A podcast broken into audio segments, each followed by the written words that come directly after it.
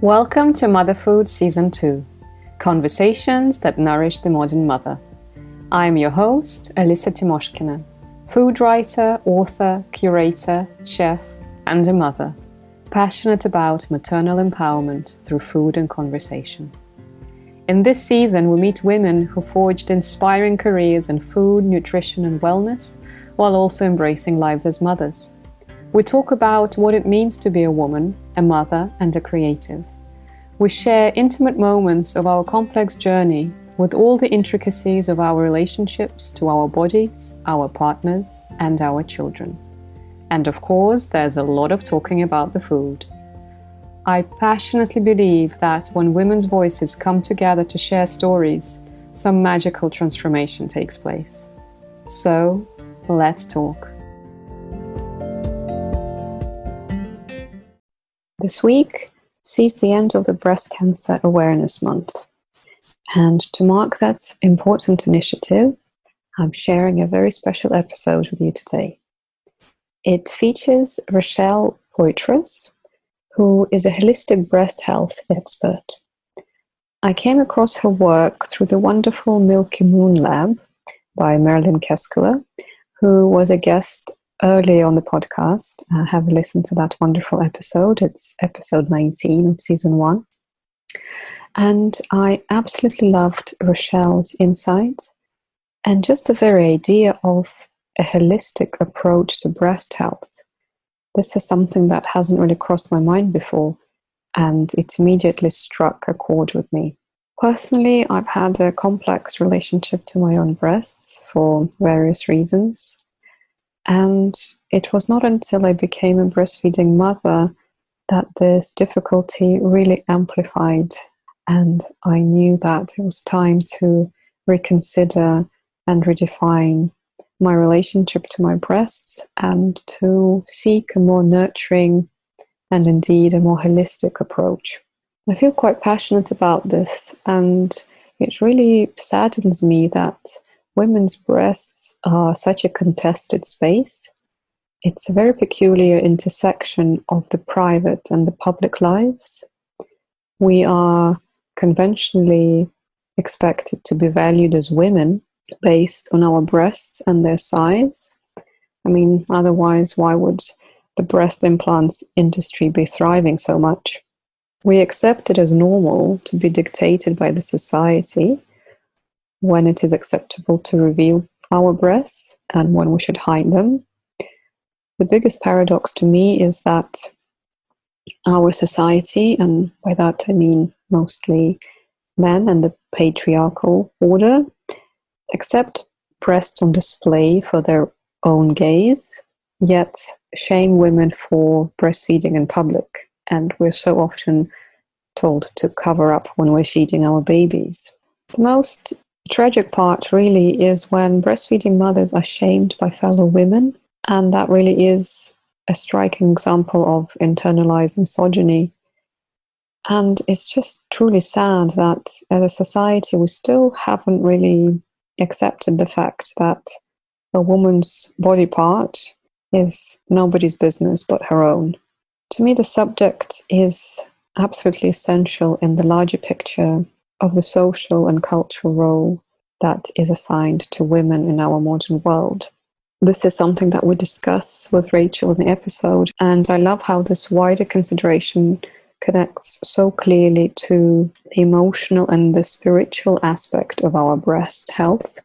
Our emotions and our spiritual well being are absolute pillars of our breast health, and it's something that I became aware of only recently, but it immediately made perfect sense as it really is a truly embodied experience that we all feel regularly yet pay little attention to.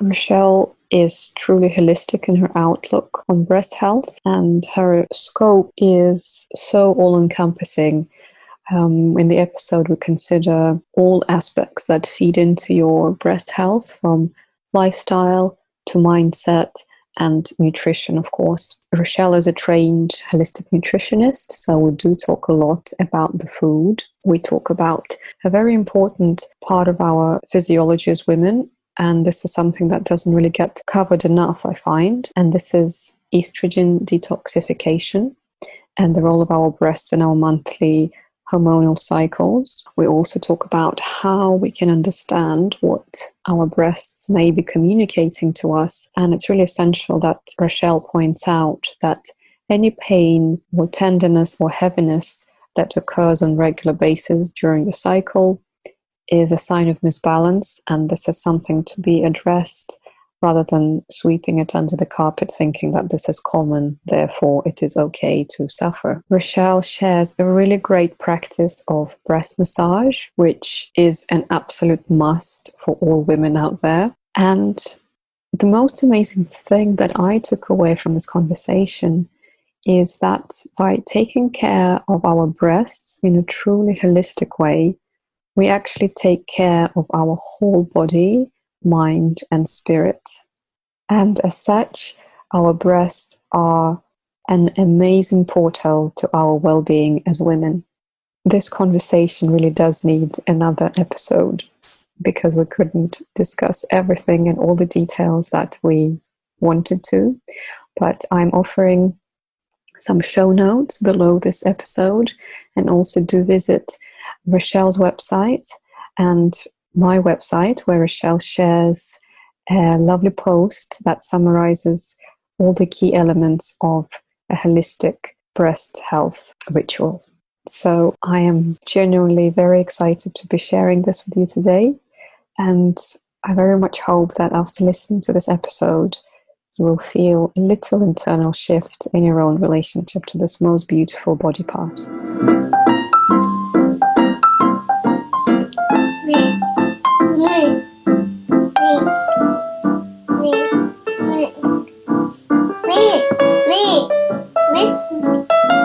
I'm so thrilled to have you on the show, and I absolutely love what you do. So I think it's such an important topic, and I hope that your message can reach as many women as possible.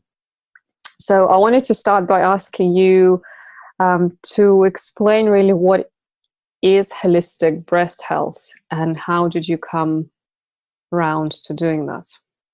Yeah, well, thank you so much for having me and for your interest in my work. It's um I feel like it's an area of women's health that isn't discussed very often. It's an area that's kind of hidden from the mainstream or that doesn't really have a holistic approach to it. Um, for me, holistic breast health is just really kind of a combination of like the physical, emotional, and spiritual side of it you know, because so much of breast imbalances come from more than just physical imbalances. It's really kind of a culmination of everything that goes on in our lives. You know, we're not just physical beings, but we're spiritual and emotional beings. And um, yeah, I kind of stumbled into this work through my own breast imbalances, having 12 fibroadenomas and a benign phylloides tumor and just you know having gone the kind of western medical route and it wasn't working. Like the only thing they could offer me was surgery. So i had surgery the first time got rid of the fibroadenoma and then several years later a phylloides tumor grew in the exact same spot and that seemed to kind of grow and get worse and the only thing that they could offer me was surgery and i was like well i'm getting surgery and removing it, but then things keep growing back in that spot. So why would I just keep having surgery without correcting the, you know, getting to the root cause of it? So I kind of started to get into holistic nutrition, herbalism, working with different practitioners, you know, studying Ayurveda, and just kind of really trying to understand what was going on, like what my body's communicating. Because anytime there's something going on in our bodies, wherever it is, any kind of pain, ache, chronic illness, whatever it is, your body is communicating with you that something is off. So it's taken me a long time to kind of get the results. Like everything is healing, and I've seen some tremendous shifts um, in my own health. And like all the fibroadenomas and the tumor has gotten like so much smaller, and all through natural methods of understanding the importance of correcting nutrient deficiencies the importance of like nurturing ourselves because the breast hold a very particular type of energy and it's that and it's that of nurturance So a lot of the times when imbalances show up, you're most likely not nurturing yourself. And so that's your body's way, your breast's way of asking you to turn your attention inwards as opposed to outwards, as we're so used to doing in our societies, especially if you're a mom.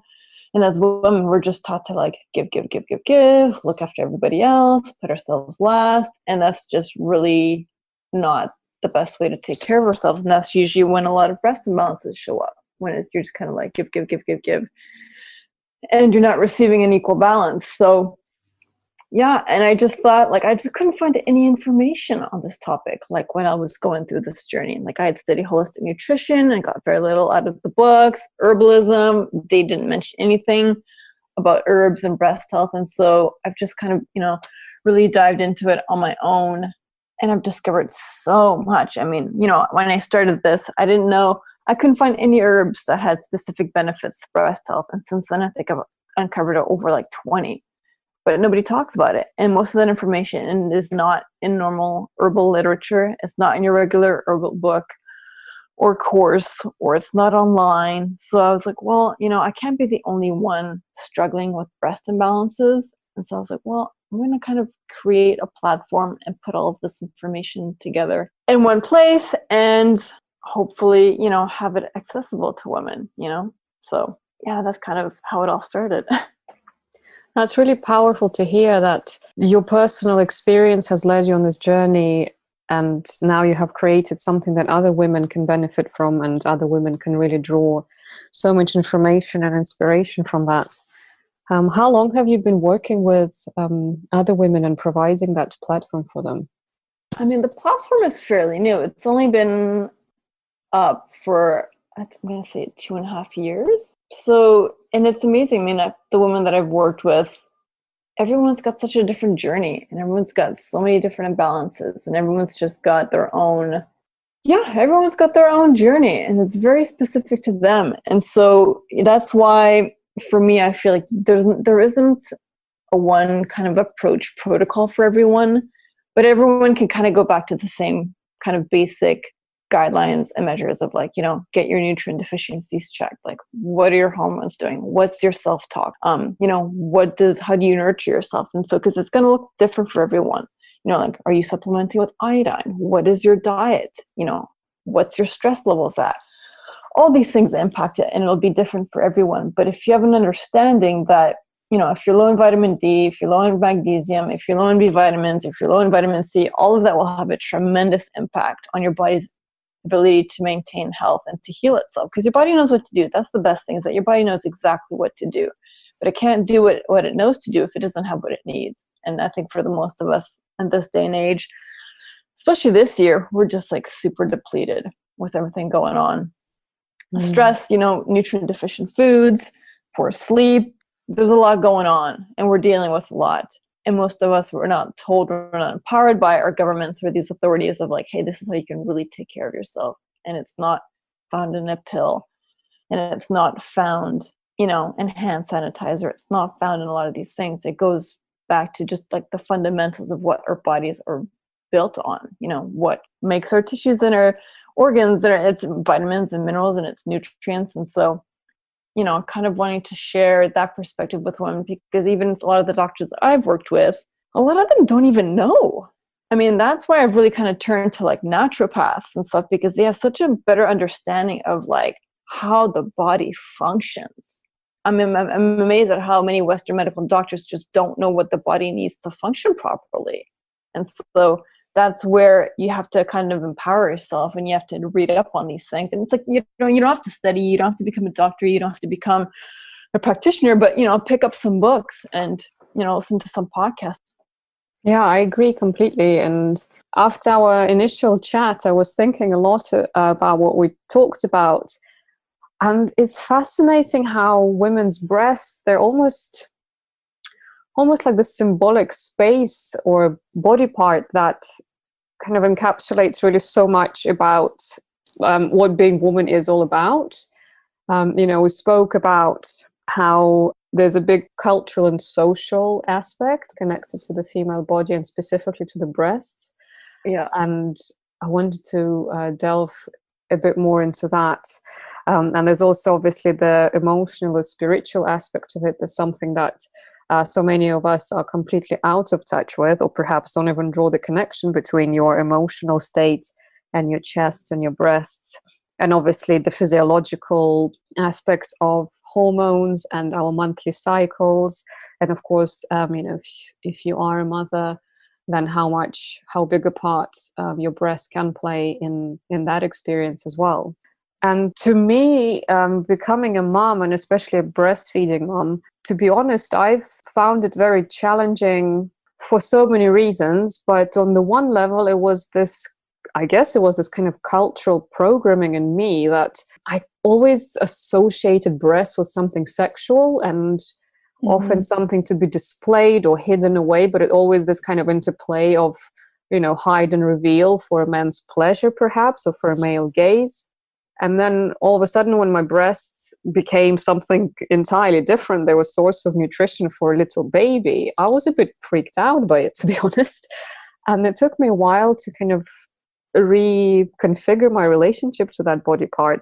And then, of course, feeding in public and you know the awful debates you still have on social media where women's breasts are policed and you know women are shamed for feeding their children in, in public and you know showing off their breasts yet at the same time if it's a you know cleavage revealing their boobs yeah, for the male right. gaze it's all like yeah let's do more yeah, of that. then it's um, okay. Yeah. so that really infuriates me. And obviously um, that kind of social cultural um, connotations around women women's breasts must feed a lot into the emotional and the spiritual relationship that we have with our breasts.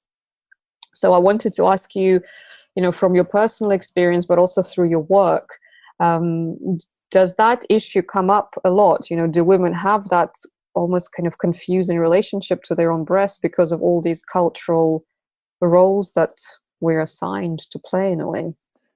Yeah, I think I've had a lot of women reach out saying, you know, they're unhappy with their chest size and, you know, wishing that they could change it and so on and so forth. And it's a shame because it's just, it just comes, I feel like it's just such a program from society. You know, it's like from the movies and it's from, you know, like magazines and it's if you look a certain way then you're accepted then you're beautiful then you're wanted and it's just such I mean I don't know if I can swear but it's such bullshit you know like like and and it's like who decided this? I'm sure you know mm-hmm. it comes from men it comes from the patriarchy for sure but and it's you know even just you know like breast implants and you know they're supposed to look a certain way and like push-up bras and that kind of shame and that kind of you know relationship that we have you know our breasts feel that you know and it's you know breasts are the gatekeepers of the heart you know merely from their physical location. So whatever's going on in the heart will be mirrored and felt in the breast specifically.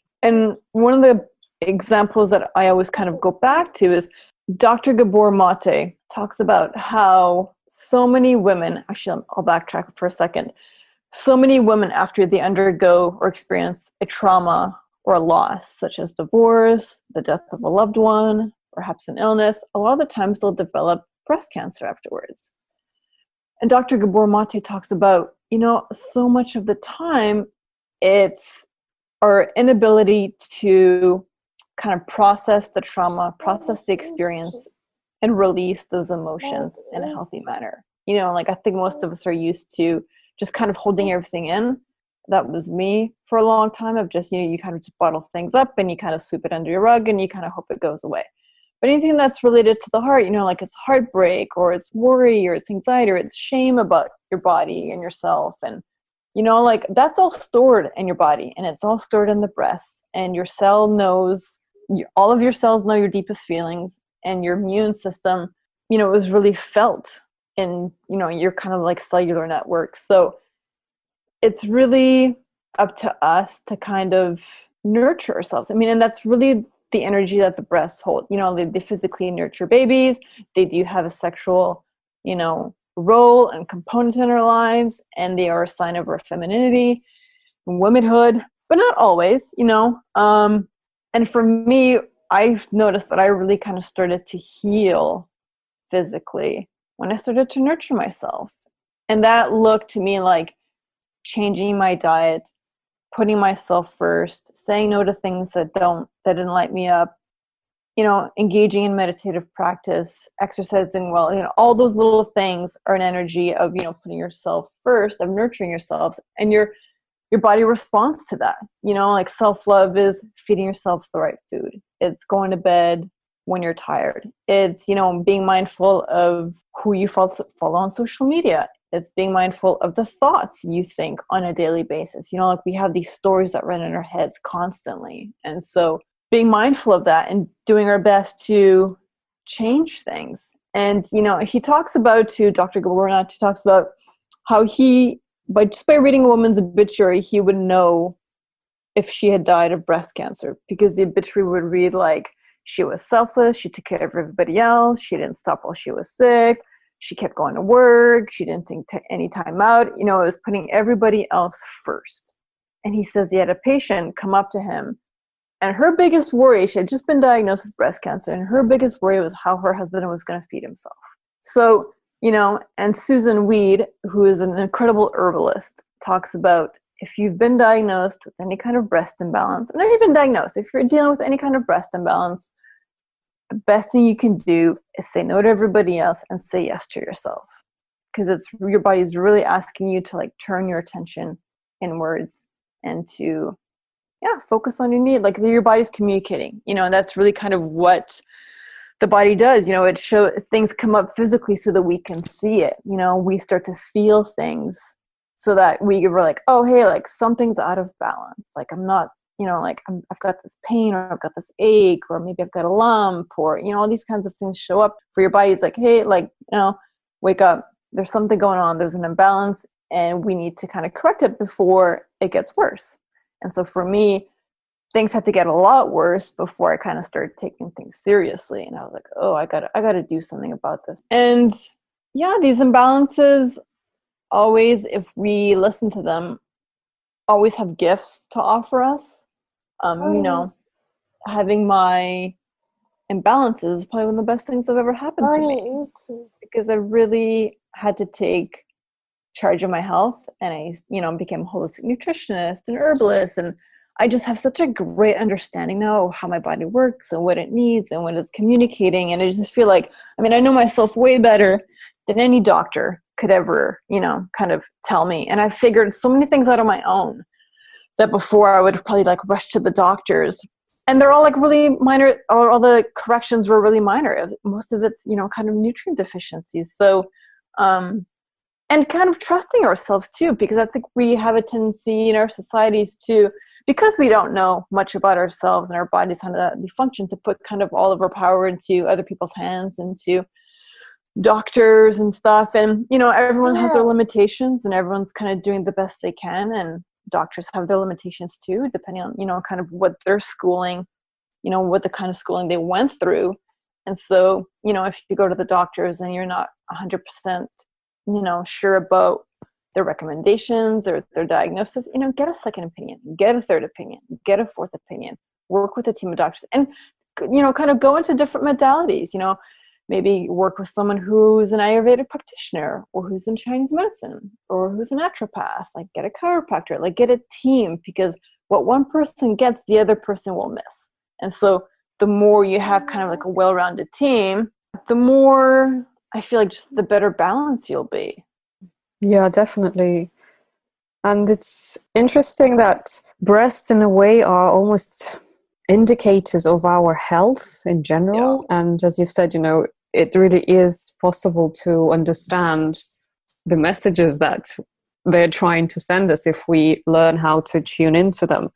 Yeah. So, say um, if someone is very interested to learn more and to kind of understand how they can communicate with their own body a bit better, um, what would be a good starting point in terms of the physiology and the nutritional and the hormonal health, kind of a breast health 101 where would one start and what do they need to know i would say i mean well my website is a good place to start um, i do offer a few courses there um, there's also some really great books like so renegade beauty by nadine artemis has a whole chapter on breast health Um, Dr. Christiane Northrup has a book called Women's Bodies, Women's Wisdom. Um, mm-hmm. There's a whole chapter there on breast health as well.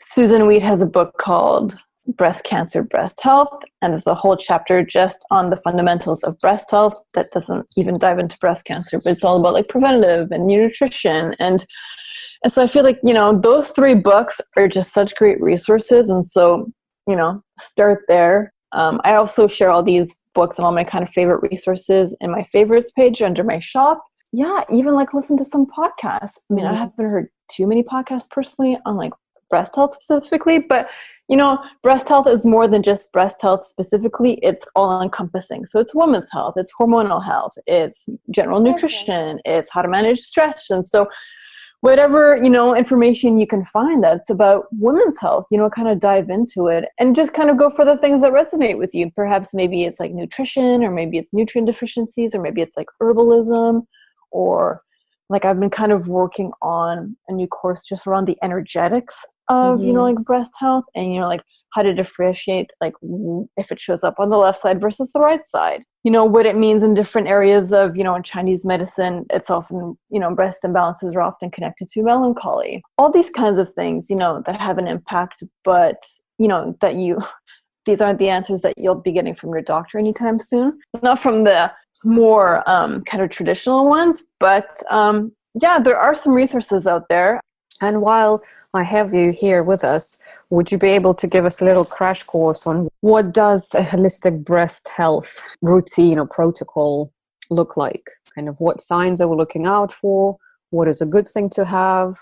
Um, you know, what is a symptom of something being off? And yeah. so how do we correct that?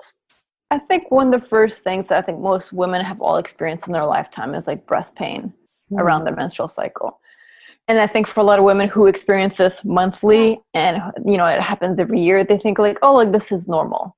But any kind of pain any kind of breast pain it's a sign that something is off. And generally if you're experiencing breast pain around your menstrual cycle you probably have a bit of you probably have some excess estrogen which increases inflammation. Now oh, where does that excess estrogen come from?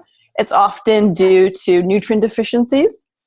So low vitamin d low magnesium low b vitamins it can also be contributed to um, a congested liver that's not processing and excreting these um, hormones and toxins properly. It comes from a diet that's too low in fiber. That fiber cannot, if you don't have enough fiber, those hormones and that and those toxins in that bile is not being released properly. So you just have kind of, you know, all those toxins and hormones are just kind of be recirculating and, you know, re- um, increasing inflammation, which will often lead to breast pain. Um, it can be things, you know, simple as using deodorants and antiperspirants, the conventional ones that we'll find at drugstores. So, you know, that have like aluminum, that have all these kinds of like toxins and heavy metals. All those toxins and heavy metals love to be stored in fat, and breast tissue is made fatty tissue. So changing our deodorants and our antiperspirants to help, you know, clear the lymph nodes that reside under armpits that are super, super important. If those lymph nodes get clogged up, a lot of the times we can experience some like some swelling, some tenderness under the arms. And so those toxins aren't getting cleared out. And so a lot of the times those toxins kind of go back into breast tissue and we can have, you know, swelling and pain. And a lot of times if that's kind of a chronic thing, you'll get, you know, lumps can develop, fibroadenomas start to grow, cysts start to grow. And so it's really important to be mindful of the skincare we use because everything that we use on our breasts, on our body, goes right into the bloodstream. So if you're using a conventional body lotion that's got a lot of heavy metals, those heavy metals will go straight into your breast tissue and hang out there.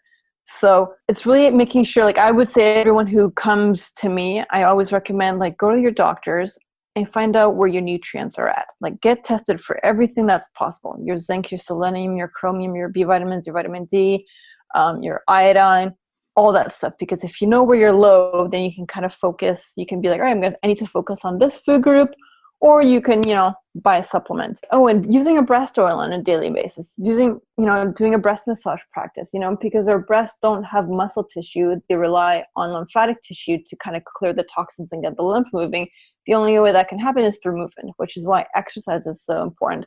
And breast massage to just physically move that area so we can get the lymph flowing and get you know toxins you know released. and you know detoxify our breast tissue. And so a lot of breast massage oils are really great. Um, I have all I have some really great oils listed on my website under the shop section. Um, I also created a breast mask just to kind of what I found really helps what really helps me with the mask is I'm someone who likes to rush through things to kind of, you know, do something and then I'm on to the next. But I found with the breast mask, it really forces me to like put a good chunk of time aside and to just sit and relax and to kind of be with myself. And I get to create the mask and I kind of, you know, I take a bath and light some candles and I really get to spend the time nurturing myself. Whereas sometimes with the breast oil, you know, you can kind of like put it on quickly, like before you go to bed or whatever, and then it's, you know, that's kind of it. You know, it's kind of like two, three minutes, and then you kind of like, you know, on to the next. And so, you know, cultivating or creating a ritual around something like that and being kind to yourself you know learning to love yourself as best as you can which i feel like is just kind of a lifelong journey mm, you yes. know something we're always kind of slowly working at and you know new issues come up all the time but to kind of to be kind and to be gentle with yourself to yeah to learn to kind of be where you're at and to kind of learn you know if you've got things coming up try not to stress about it. And this is really me kind of talking to myself because for the longest time you know when something comes up i was like oh my god it's this it's that. It's, and always going to like worst case scenario. And mm-hmm. now that i understand my body so much better and now I, i've seen like its healing power and its intelligence at work i'm like oh like this is fine like i've got this like this is no big deal i know what i can do um, I know how my body, I know that I can support my body and that my body, you know, can heal itself. And so mm. it's kind of like, you know, it's a little, you know, it's a physical part, it's an emotional part, and it's a spiritual part. And so kind of working in all those areas as best you can, you know, maybe one week someone just kind of is like, all right, I'm just going to, fo-, or even just one month, you're like, I'm just going to focus on my nutrition this month and i'm just going to focus on you know making sure i get my v, my d my vitamin d every day and my magnesium. And it's amazing too just how like correcting one nutrient deficiency like magnesium i mean that breast pain can go away the lumps start to heal um, estrogen clears so much better uh, the liver is you know it starts functioning better. I mean it's truly phenomenal just the impact of like one nutrient on the body. So yeah those are i feel like those are some really like basic and really fundamental things to kind of focus on for breast mm, health that's absolutely amazing. And it's really interesting to see just how many different facets come together to really create that holistic health. And of course it's not just beneficial for your breast it's beneficial for your whole body your mind exactly. your spirits and obviously the lives of those around you because you're a much more balanced and pleasant person to be around. and that's just it. You know, it's like, yeah, we talk about these things for holistic breast health, but I mean, the whole body benefits. Mm. The whole, whole body heals. And so, yeah, you might be focusing on one part, but I mean, everything is connected. So, and that's really kind of the great thing too, is that you might start seeing benefits in other area, in other areas that you're like, I didn't even realize this was out of balance. I didn't even notice that this wasn't functioning so great until everything kind of comes up into balance, starts working properly, and you're like, oh, wow, like I can actually feel this good. Like this is actually how I'm supposed to feel on a daily basis. Mm. Yes, it's interesting that our idea of health is always connected to disease. So, you know, if we're not yeah. in pain, that means we're healthy. But actually, being healthy yeah. means so much more. It's like, you know, having mm-hmm. your dial turned up to 20 when you only thought it can be at 10. And yeah. that's something that I've recently become a lot more aware of how you know what makes me feel good and what being healthy really means to me and it's interesting that you um, mention estrogen and how breasts are connected to the cycle because i always suffered from very painful periods and coming from russia where gosh women's health is really not practiced in a holistic way at all. You know you're kind of just told to get on with it and that's kind of yeah. your lot in life as a woman.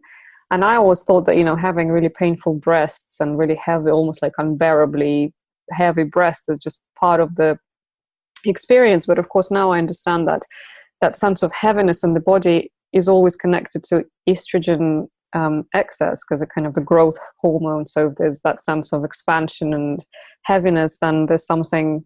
Um, the estrogen is a bit, you know, over its limit.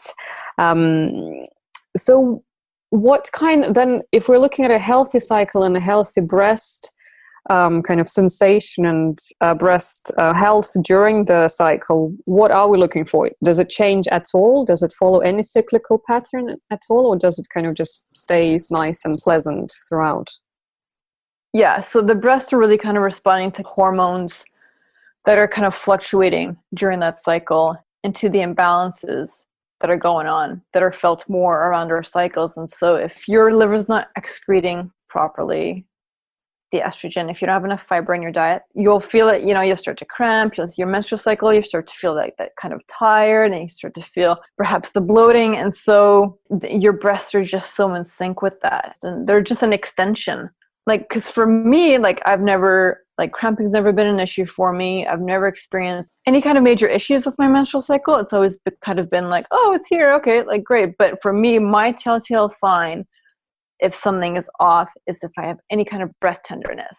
That will be my cue. And so I'm like, ah, okay. I'm like, ah, I see what I did wrong. I look at, you know, I look at my diet.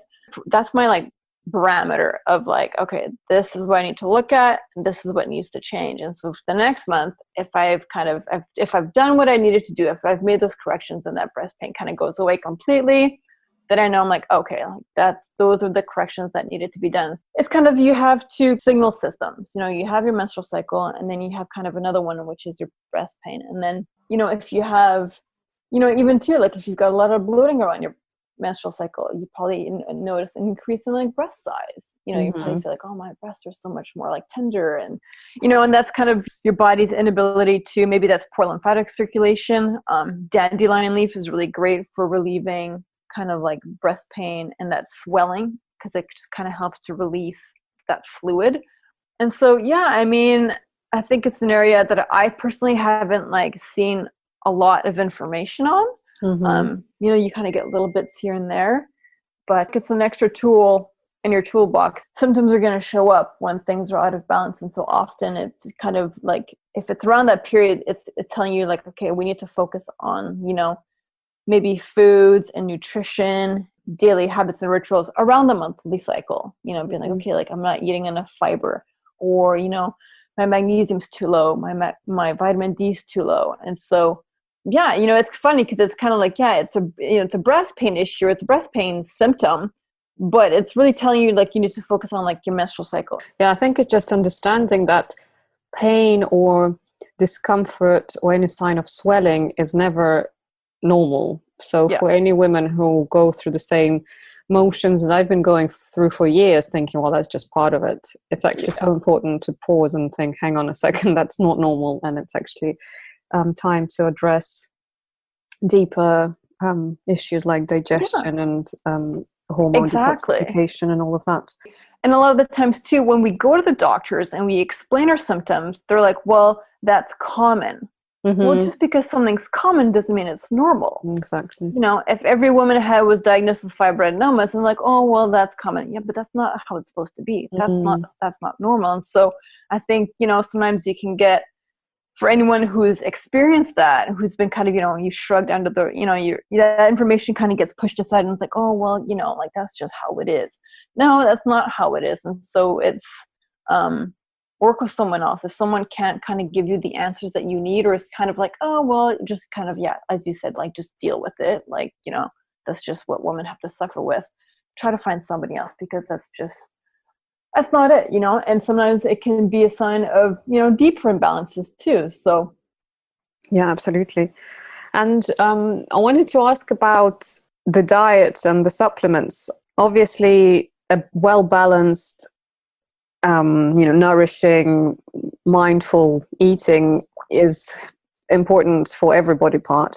Um, but is there anything that's specific for breast health that women should be considering or kind of monitoring specifically in their diets uh, to make sure their breasts are getting enough of something?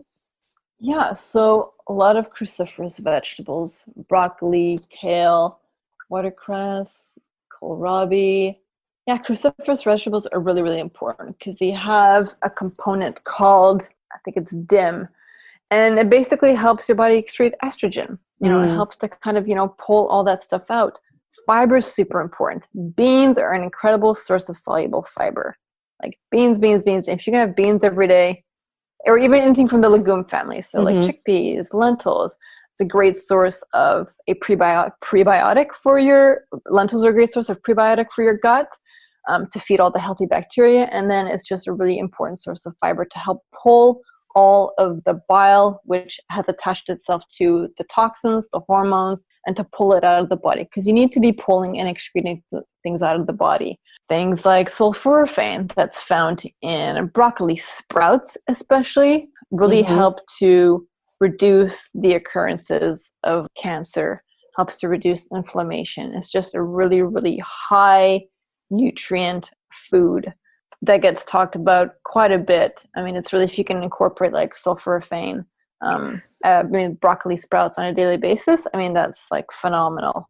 Um, so how I've come across that a lot, but being a you know cook and a food writer myself, I can't really think of how would one incorporate them into your diet. Like literally just sprinkle on top of anything. Yeah, I mean it's funny because we don't. I mean, I'm in Vancouver and I really haven't seen I don't see, I mean, I, I used to live in Barcelona and I would see sprouts all the time, everywhere. I would always see them in the grocery store, and so I'd always be buying them. But here we haven't really, I don't know why they're so much harder to find here. I'll have to start making them myself. But yeah, I would just sprinkle it on whatever you can. Like maybe if you have some like toast in the morning with some avocado and an egg, like sprinkle that on top. Or if you mm-hmm. have a mm-hmm. salad or yeah maybe there's a smoothie that you can like throw it into however you yeah. you know you can find ways to kind of incorporate it into your diet.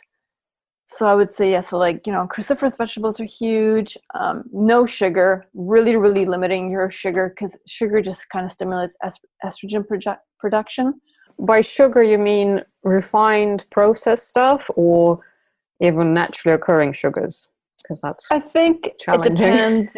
Yeah it's i mean it's i mean i definitely have some sugar here and there. I don't have much of it. From what my understanding is that adults shouldn't have more than 25 grams of sugar a day.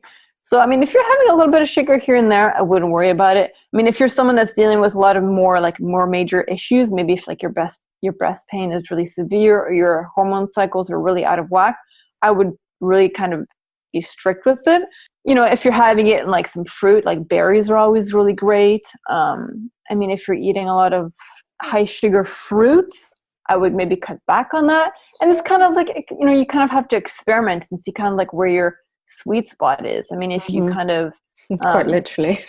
yeah, quite literally. You know, if you have a little bit of honey here and there, in there, you know, like, yeah, like natural occurring sugars, I really wouldn't be too stressed out. But if you're eating like a high refined sugar diet, mm-hmm. then that will be, you know, that can be problematic. And so and obviously all the hidden hidden sugars and things like ketchup and all of you know yeah, the things exactly, that are technically not sweet but actually loaded with refined yeah and that sugars. can yeah. kind of turn into sugar and it's kind of you know and it, will be different for everyone you know it takes you know time and experimentation and trial and error and you know sometimes you have to kind of stick to that one kind of protocol for several months before you start seeing results because um, hormones will heal in cycles of three months so it can take three months or six mm. months or mm. nine months or a year depending on how severe your you know your issues are. And it's taken me several several years of you know kind of detoxifying and like just learning more and incorporating these things and you know taking because you think too for how long your bodies our bodies have been out of balance to expect it to kind of you know return to a state of homeostasis within a couple of weeks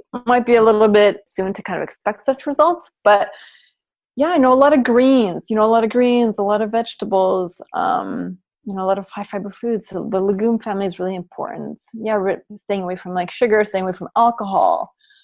Um, you know like fried foods processed foods. Um, not to say that you can't enjoy those things once in a while. You know for me my one of my biggest lessons was if you're going to enjoy those things don't worry about it. Because mm. the guilt is way worse than having that cookie.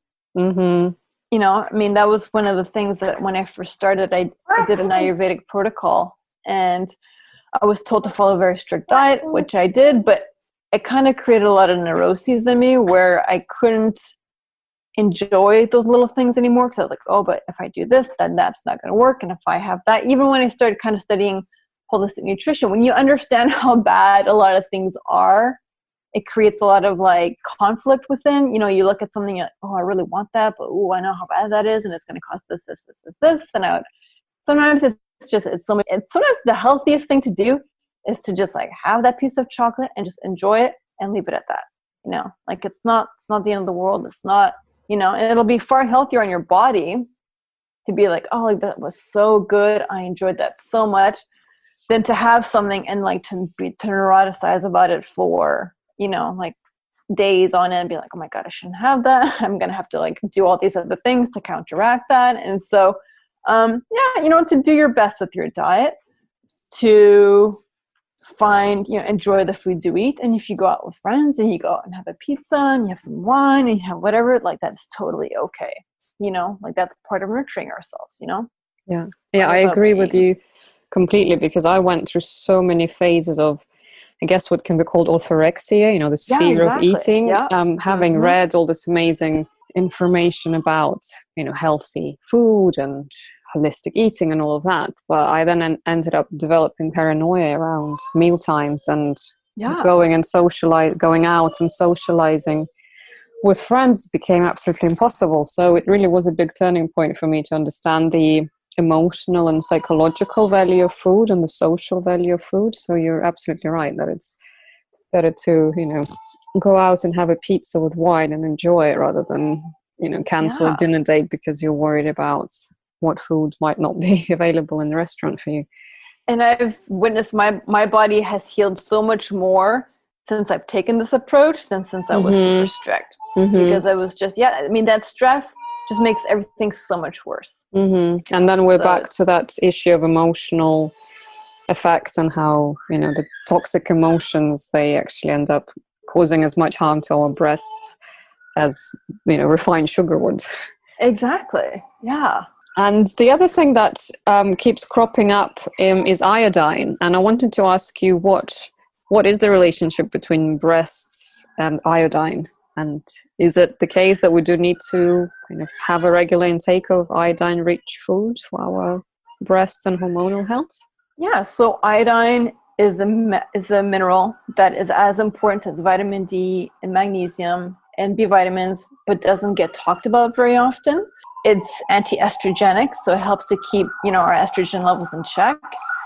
It really helps. It helps to maintain the integrity and the health of all cells in the breast tissue, and it is just super important for healthy breasts and just a healthy body and for a healthy thyroid and healthy um, menstrual cycle to have i mean it's just it's an incredibly important mineral that so many of us are deficient in because you get it primarily from like seaweed we unless you're eating kind of you know and it's funny because a lot of populations who eat predominantly high seaweed diets perhaps you're looking at like the icelandic you know diet you know japanese um, you know they incorporate a lot of these like seafoods primarily like Mhm. sea vegetables into their diets their rates of breast cancer are so much lower so much Mm. lower and iodine is shrinks. And it's antibacterial it's antiviral it's antiparasitic it's antifungal. And it is so- i mean i've seen it heal so many things not just breast issues. I mean it's phenomenal. I mean if for anyone who maybe is dealing with a kind of like a fungal issue like topically on their skin add some i- just put some iodine on it topically. And if you want the iodine to penetrate even deeper add it with some castor oil because the castor oil can penetrate and can draw things up up to four inches deep. So Mm. And it's really the uh, oil the only oil that can really kind of do that. Has that kind of power. And so for iodine i mean if anybody's not supplementing with iodine right now and they're, if they're experienced like yeah irregular periods um, thyroid imbalances breast issues iodine will be incredibly incredibly incredibly important to start bringing into your daily routine.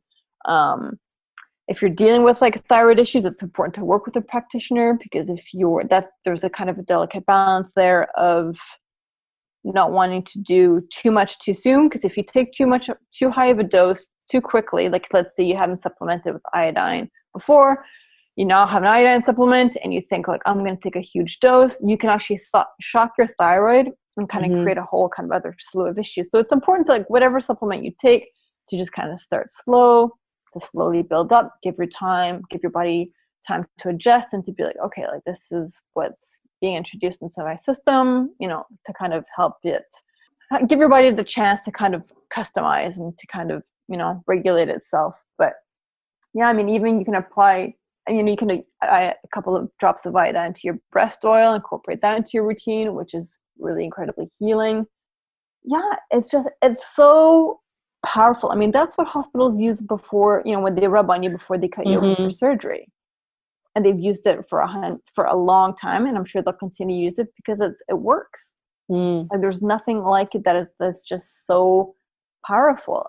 And if anyone is interested to learn more about oils and different uh, supplements and the kind of combinations of um, things, then you have the most wonderful recipes on your website for masks and oils and um, yeah. tinctures and stuff. So I highly yeah. recommend that. Um, I see we're running out of time, annoyingly. so I don't want to keep talking about it. Me too. Um, I just wanted to delve a little bit more into the area of the massage because you know with supplements as you rightly say you know you while you can you know do a lot of reading and start kind of you know just topping up here and there a little bit it's still very important to seek professional help and kind of know mm-hmm. what your blood count is and yeah. all of that but with massage obviously it's i would imagine it's very hard to do any harm with that and um, can you talk us through kind of a ritual of a a healthy breast massage and i've i've personally been doing that for a while as i've done a really lovely course with a friend of mine who is a holistic sex coach. And um, as part of that course we had one um, module or one kind of class on um, breast massage and chest massage. And obviously there's so much more or than just the physical benefit. It's a real kind of connection to your intuition to your heart yeah. to um, being able to process emotions. As you, you know as you rightly say this kind of idea of when we do feel strong emotions they literally would say you know it's hanging heavy on my chest or a weight yeah. has been lifted off my chest once that kind of emotion is digested or released somehow so i can completely vouch for the power of the most simple you yeah. know ritual which doesn't take long and doesn't need any specific skill um, but i wanted you to talk a little bit about that and just kind of explain how exactly what you know what can we do what are the techniques and then what is the benefit of that technique on a physical but also kind of a more emotional spiritual level? Yeah so i mean one of the simple things that women can do because i mean you can kind of get it and uh, from my experience of seeing different videos out there you can get kind of some are a bit more intricate and some are kind of like do round circles around the nipple this area. Like it can get kind of really like it can get to where there's too much direction and there's too much you need to do this and you, you do that. And so for me what I, one of my personal things that i do all the time with that friend is just really simple. It's just put your hands on your breast and move them outwards like towards the lymph towards the armpits. Um, the lymphatic 75% of the breast lymphatic drains into the armpit.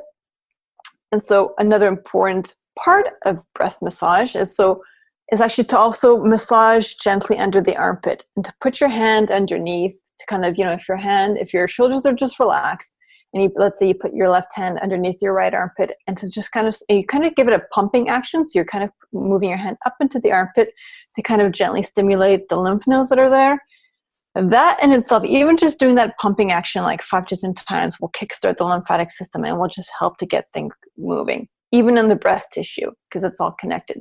So you've got really important lymph nodes that live under the armpit. The most important ones are there. You've got a few that are in between both breasts on the breastbone. So you have some lymphatic draining, drainage that goes in between the breasts there. And then from there, the lymphatic drains up into behind the um, collarbone into the subclavian subclavian vein and from there it kind of goes back down to the liver and it you know kind of that whole system goes so the easiest thing to remember is just kind of if you can put the middle of your hands the center of your hands over your nipples but sometimes that's not always the case. But just to put your hands even just to warm up your hands like rub your hands together create a bit of heat visualize you know just like this white light just kind of set an intention of just you know kind of giving that area some love and just helping to release what's there and that needs to be released. And so to kind of move often use like a breast oil before as well just to kind of create um, to help you know so that the massage will help to kind of bring you know kind of massage the oil into your breast and so even just you know moving just you know it's just about creating that movement you know and there's different i mean there's videos i have a post on the lymphatic system on my site and there's a great video there. Um, and sure and her approach is a bit more like physically moving the breast in like different locations like pulling it to the side pulling it up moving it down like just it's almost kind of like stretching your arm like you're literally just trying to get put it in different areas just to kind of move it and to kind of get you know you're kind of like stretching it basically. But there's also another great resource called the lymphatic message an, an instagram page and she offers a lot of great video tutorials. And her approach is very much just you know and it's a very gentle thing. You don't have to push down. You don't have to force anything. It's very much kind of a light and gentle movement because the lymphatic resides right just right below the skin so you don't have to push down. And it's because we often think of massage as like you have to go deep into the tissue like a you know like a muscular massage where you have to kind of go deep and you have to kind of work it. The breasts are just really really light like you just have to put your hands and just to kind of move them gently move them towards the armpits and just that itself if you did that for you know a couple minutes maybe five minutes. And then you can experiment with you know different times and stuff but it's just a very kind of simple very kind of basic very light touch um, circular motion to yeah just to kind of get the lymph moving and kind of get those you know get that stagnant energy flowing again. I don't think that there's any kind of wrong way of doing it. I think setting an intention is also really really helpful. Using a breast massage oil is also really really nice. And if you have a really nice oil it's a lot more motivating or it kind of helps you to remember to do it on like a daily basis or weekly basis um, i think too the most important thing is to do it as often as possible mm. that's beautiful and i think just the act of placing your hands on your body and giving that body part some attention and kind of bringing awareness to that body part is so yeah. important and it really helps you to connect to it better and kind of just getting to know that i mean how often do we i mean i i didn't until recently you know how often would you meaningfully place your hands on your breast and really connect to that body part it's unfortunately just doesn't really happen for us yeah because i feel like there's there's a lot of fear associated associated with the breasts I think a lot of women, I mean, for the longest time, you avoid that area. You don't touch that area. You don't think about that area because it's associated with like cancer and finding breast lumps and there's something mm-hmm. wrong and there's you have stress and fear. And so I think the more you can do these simple practices of like, yeah, you've been, you know, using a breast oil and kind of massage and doing a mask and